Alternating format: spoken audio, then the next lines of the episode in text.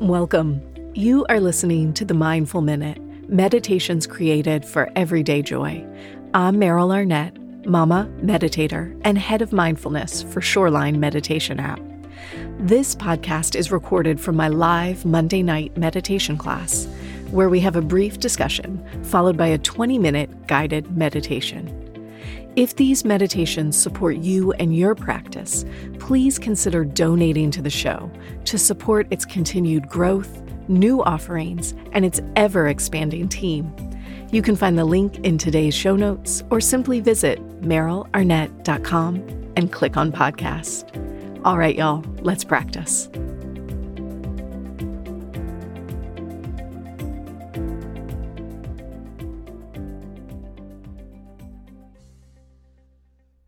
Hey guys, before we get into today's class, I've got some fun news to share with you. You know I love all things meditation, and I especially value being in community with other meditators. So with that in mind, I'm trying something new this year. I am creating a community for those of us that want to be in discussion and relationship with other meditators, and equally don't want to be on social media. You can think of the Meditate with Meryl virtual space as a Facebook group without the Facebook. I'll be posting recordings, questions, and insights, and I would love for you to join and share your own insights, questions, and comments about your practice and your life as a meditator. You can join, it's free by the way, via the link in the show notes. Here are a few things that will make our community special. We've got polls, prompts, posts, and questions that can bring more people into conversation in a space that is all our own. There are 40,000 of you listening to this podcast every month from all over the world. This is our spot to connect. You'll be able to see other members that are nearby, and we'll be able to keep the conversation going after your favorite podcast episodes. In other words, we've chosen a spot designed to grow with us over time. I'm inviting you to join me here, and I hope to see you soon. I also want to take this time just to say thank you to my sponsor, Baron Fig. Baron Fig makes the most incredible guided journals, and they are so kind to support my work. I use their Bloom Meditation Journal to track my own daily practice, and I can't recommend it enough. It's beautiful, well-organized, and so easy to use. If you are wanting to kickstart or refresh your journaling habits, be sure to visit baronfig.com and check out all of their journal options. Okay, let's get into today's talk and practice. Well, welcome and happy Monday as usual. Glad to be here with you guys and glad to start this new series. I have three series that I have been mapping out over the last couple weeks. And I wasn't totally sure which one I was going to do, but our talk last week about Encanto, I couldn't let it go. And so we're going to stay in this vein for a little bit. Because, you know, one of the things that I spend a lot of time thinking about is how our meditation practice, how these teachings show up against the moment of time that we live in and our lived experience of this moment in time. Because the truth of the matter is, you know, I'm going, I think, on year 12 of a regular meditation practice, and I still have a really hard time with the state of the world. It still upsets me. It still makes me cry. And that's not to say that I don't think meditation helps. I do tremendously. I also actually believe that, for lack of a better phrase, I'm going to call it, the more advanced practitioner might not struggle as much potentially. And also, here we are living our lives. And, you know, to those of you that I'm talking to, I'm guessing, at least in this moment, none of us are going to go spend the next decade meditating in a cave in the Himalaya Mountains. We're going to continue to do what we are doing. raising our families and working our jobs and loving the people in our lives and our communities and our environment to the best of our ability. And we continue to butt up against struggle, injustice, things that feel cruel or unfair or terrifying. And, so we were talking about Encanto last week, and we got off, I was thinking about Hamilton, right? Because of Lin-Manuel Miranda. And the first time I saw Hamilton was thanks to Disney Plus. They put it on our TVs early pandemic. Y'all remember? And I was like, oh my God, amazing. I actually get to watch this. And so we sat down and we watched Hamilton. And I remember that one of the clearest thoughts I had from, I'm guessing it was March 2020, was, oh, right, this is not the only hard moment in the history of time. And I know that's a silly statement to make. Like, if we stop and think about it, of course we know that as a fact. And also, for most of us, we walk around in our lived experience viewing the world through the lens of me. This is my experience. And of course, if it's a difficult one or a painful one or a scary one, it feels like the worst of all time. Anybody who has little kids, they have like something go wrong and it's the worst day ever, right? My son loves to tell me that I must hear it every single day. This is the worst day ever because it was time to turn the iPad off. I don't know, right? And out of the mouths of babes. I know I do the same thing. I might not vocalize it, but in my brain, I'm like, worst day ever. This is awful, right? This moment in time is the worst. We're so divided. There's such a terrifying level of extremism, and there's no way that we'll ever find some reason and move forward. It just feels awful. And watching Hamilton that day in 2020, I remember just having this moment of right, history. We just keep living in these cycles of tough times and okay times and tougher times and okay times. And we keep butting up against this, seeming battle between right and wrong or good or evil or okay and not okay. I'm reading Harry Potter with my son. We're on book 5. And all along the course of these 5 books, we're continually introduced to these deeper layers of this relationship between Harry Potter, the quote-unquote good guy, and Voldemort, the bad guy. And it starts at the very beginning with this battle when Harry's just a tiny little baby. And then Harry's old enough to go to school, and the wand that picks him shares the same core as Voldemort's wand, right? And now we're in book 5, and in book 5, they're discovering that Harry and Voldemort have an internal brain connection. They can access each other's thoughts and feelings, this good and this evil.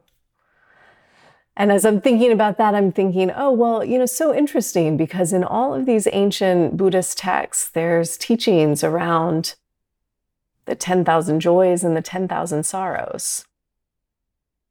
And the way the winds blow change every second. And every second that it changes, our experience changes. And then so interestingly, I also happen to be reading this ancient Jewish mystical text, and it's the exact same teachings in there. The exact same teachings. This time it's talking about delight and sorrow, merit and guilt, made of the same 2 letters, just combined differently. Over and over again, we're seeing that it's not good is over on one side and bad is all the way over here on the other side, made of totally different substances and totally unrelated. And instead, I think we're being invited to pay attention to the ways they're deeply related, the ways maybe one exists because of the other, the way it's the same elements over and over again. I'll even use one more Harry Potter example. In the beginning, you know, he puts on the sorting hat to figure out what school he's going to be in, what house he's going to be in. And the sorting hat is talking to him. And the sorting hat is saying, oh, well, you could do amazing things in Slytherin, which is the, you know, the bad school house. And Harry's like, no, I really want to be in Gryffindor, which is the courageous one. And the hat puts him in Gryffindor. The hat doesn't say, well, you have to be different. The hat doesn't say you have to change. You should be made of something different to be in this house. It's the same Harry, right? He could be in either house and do amazing things in either house. It's simply that particular arrangement of elements in the moment is Gryffindor and not Slytherin. And so what I want to do in this series over the next 2 sessions is I want to look at each of the teachings I just referenced. I want to look at some of the ancient Buddhist teachings. I want to look at some of the ancient Jewish teachings so that we start to see the similarities that run through teachings from everything from a Buddhist text from, I think, 3,000 years ago to Harry Potter and Hamilton, right? Like we were spanning genres and decades and cultures because I think the message is the same. And it's not to say, I want to be really clear that I am not creating space to sweep under the rug injustice at all. That's not what the teachings ask us to do, and that is definitely not what I am going to ask us to do, right? I absolutely believe that our practice holds space for us to stand up and fight for what we believe in. I also think our practice asks of us to find a way to be in this moment that is safe and healthy for us as individuals. Because if we're walking around in a rage all the time, or drowning in fear all the time, well, we're not really able to engage in any way that's effective. We're just home and miserable. And so we're going to look at the practice and we're going to look at through the lens of good and evil or right and wrong, right and left, whatever you want to call the sides. And we're going to look at the ways that we engage with them in our day-to-day lives. It'll be an interesting practice. To start us with, before we dive into some of these ancient teachings, I thought we would maybe take a minute to create some balance for ourselves. So that's where we're going to start tonight. And I'm actually going to share a bit of a meditation that I wrote for Roots, the meditation app. It used to be Shoreline, now it's Roots. And I just recently released this meditation called The Edge of the Universe. And I wrote it based on my experience going to the top of a dormant volcano in Maui. And the top of this volcano is about 10,000 feet above sea level. And when we reached the top, we had actually climbed through the clouds. So that now as we're looking out, we're looking down on the top of the clouds. We are above the clouds. And above us is an endless expanse of sky. And here we were with our feet on the earth, and yet somehow feeling entirely closer to the cosmos, to space, than we were to the earth itself. And it felt like such a moment of holding both the minutia and the mundane of standing on a gravelly ground that was sort of mud-colored and looked like a desert, and the vastness of the universe wrapped around us all in this same breath. And it reminded me of The Overview Effect, which I know some of you've heard me read before, but I'm going to read it again because I think it's a good one.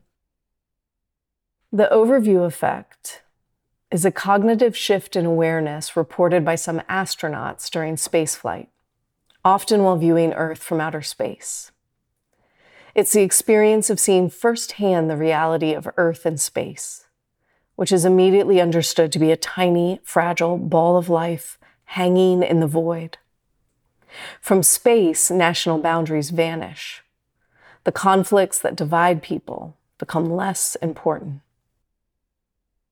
And so tonight we will practice balancing on that edge. One foot solidly in our lives and in the world and in this moment, and one foot remembering our place in the cosmos and the expansiveness that surrounds us.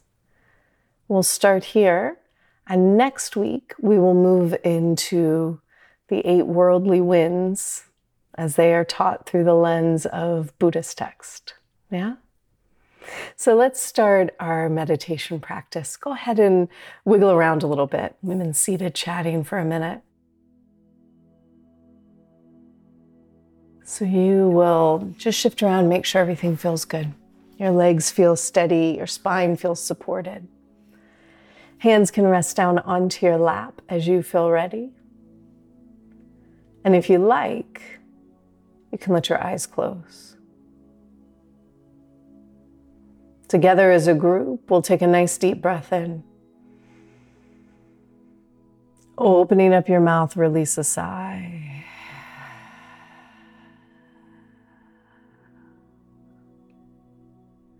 And we'll just do that again, inhaling deeply, filling yourself up. And as you exhale, let it go.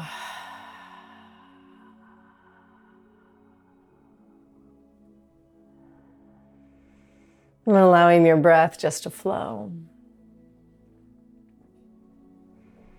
And calling yourself into the moment and into the practice by silently stating to yourself, now is my time to meditate.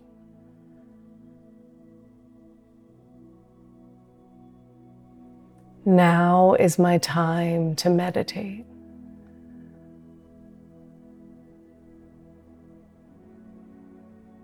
And as you say those words to yourself, I want you to imagine internally that you were lying back in a hammock. And so you might just feel a subtle settling of your weight back just a bit.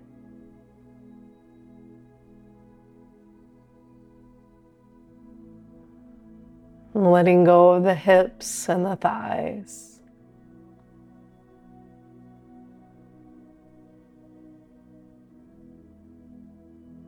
Inviting your spine to lift up and lengthen just a bit.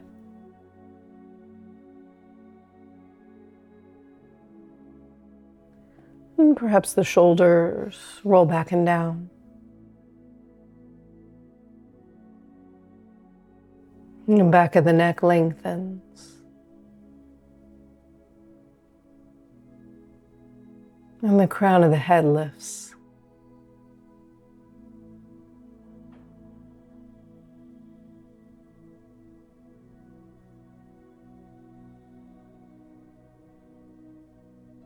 And as we breathe, we allow the forehead to smooth out and broaden.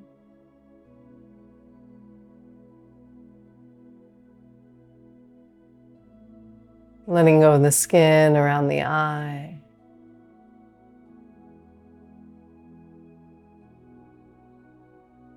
And the hinge of the jaw.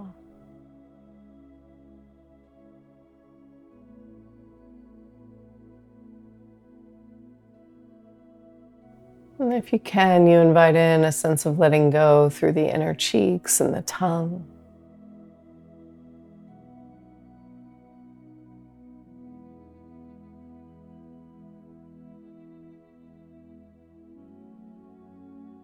And you feel breath move out across your collarbones. Feeling your arms, your hands rest heavy and relaxed.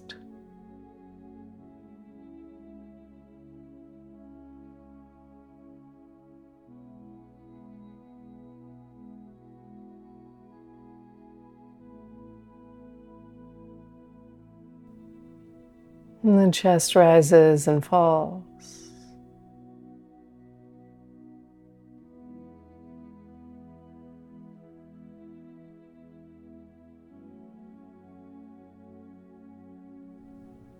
And the belly expands and contracts.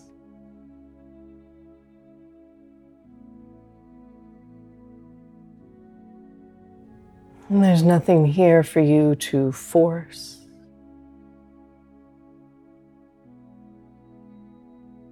There's nothing you need to fix or change.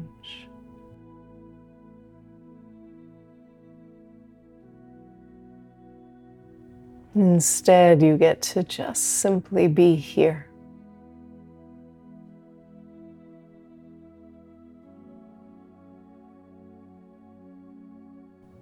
Seated and breathing.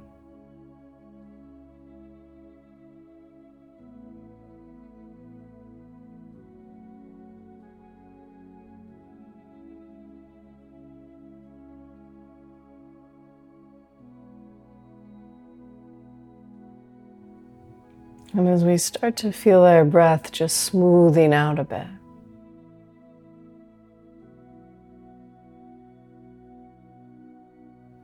just enjoying the flow of breath in and the flow of breath out.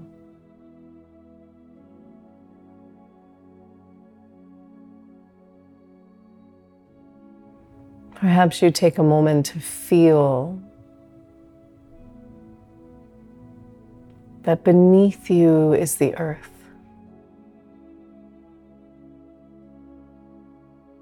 Whether that's a cushion, a chair, or the ground itself. You are seated on the earth.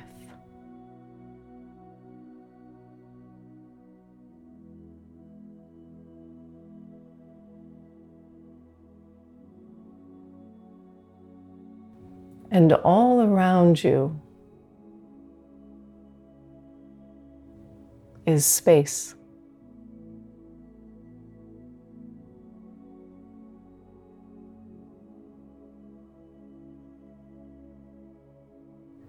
Both of these things exist simultaneously.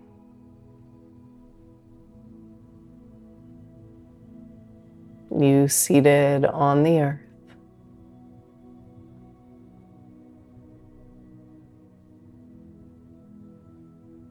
You surrounded and wrapped in the space of the universe.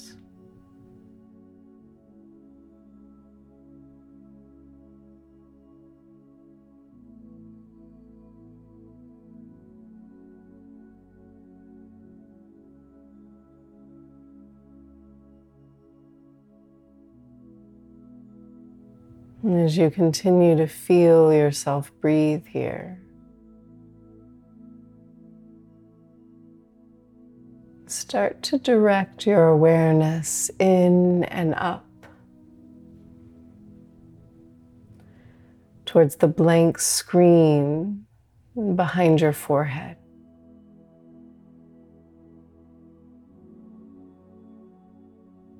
As if internally you could look up and see that inside of your forehead, a blank screen.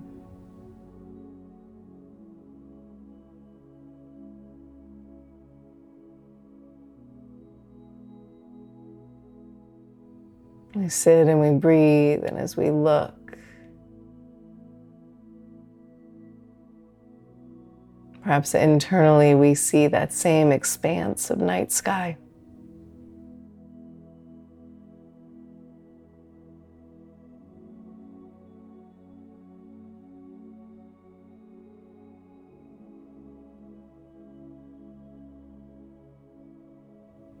When we look outside,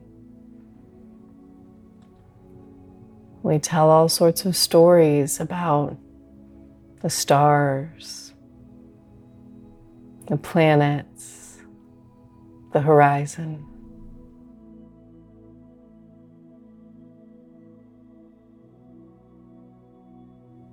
When we look inside, we see all sorts of stories about ourselves and the moment we're in.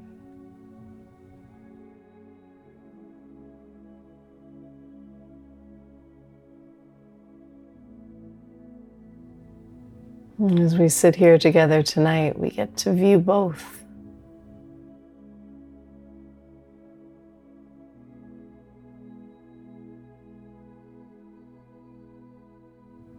As you watch your unfolding experience,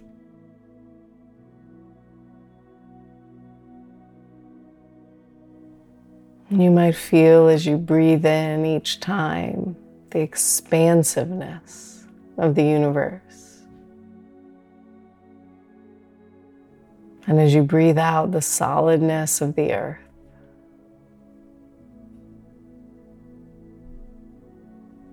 Breathing in the expansiveness of the universe.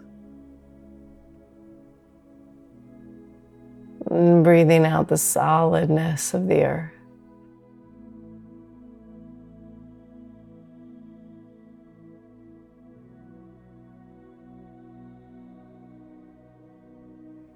We'll sit now for about 10 minutes in silence.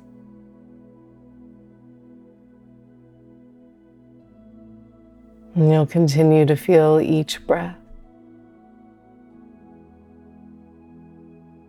And you'll continue to watch that unfolding night sky in the mind.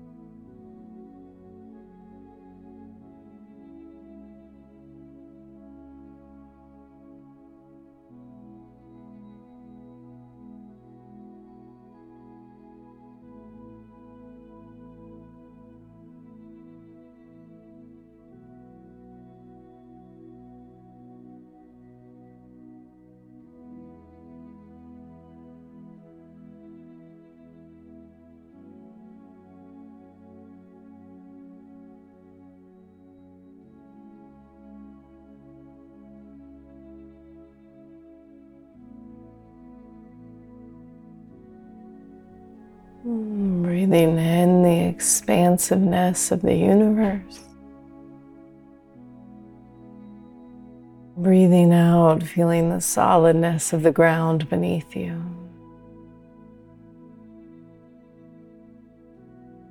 And as you're ready, you might feel your breath begin to deepen here. Drawing in a deeper inhale, letting go a bit more of your exhale. If you slumped over, you might straighten up your spine a little bit, wiggling your fingers and toes or rolling your shoulders. Taking all the time you need.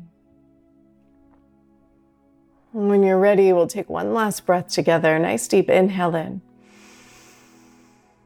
Exhale, let go of a sigh.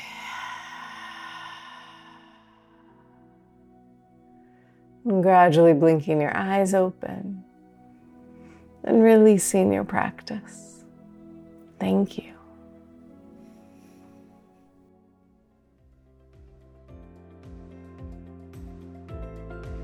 Thanks for listening to The Mindful Minute. If you're enjoying these episodes, please consider leaving me a review wherever you get your podcast. It really helps others to find this show. To learn more about my live classes, virtual meditation retreats, my meditation app Shoreline, or to make a donation to the show, please visit MerylArnett.com. Thanks again. I'll see you next week.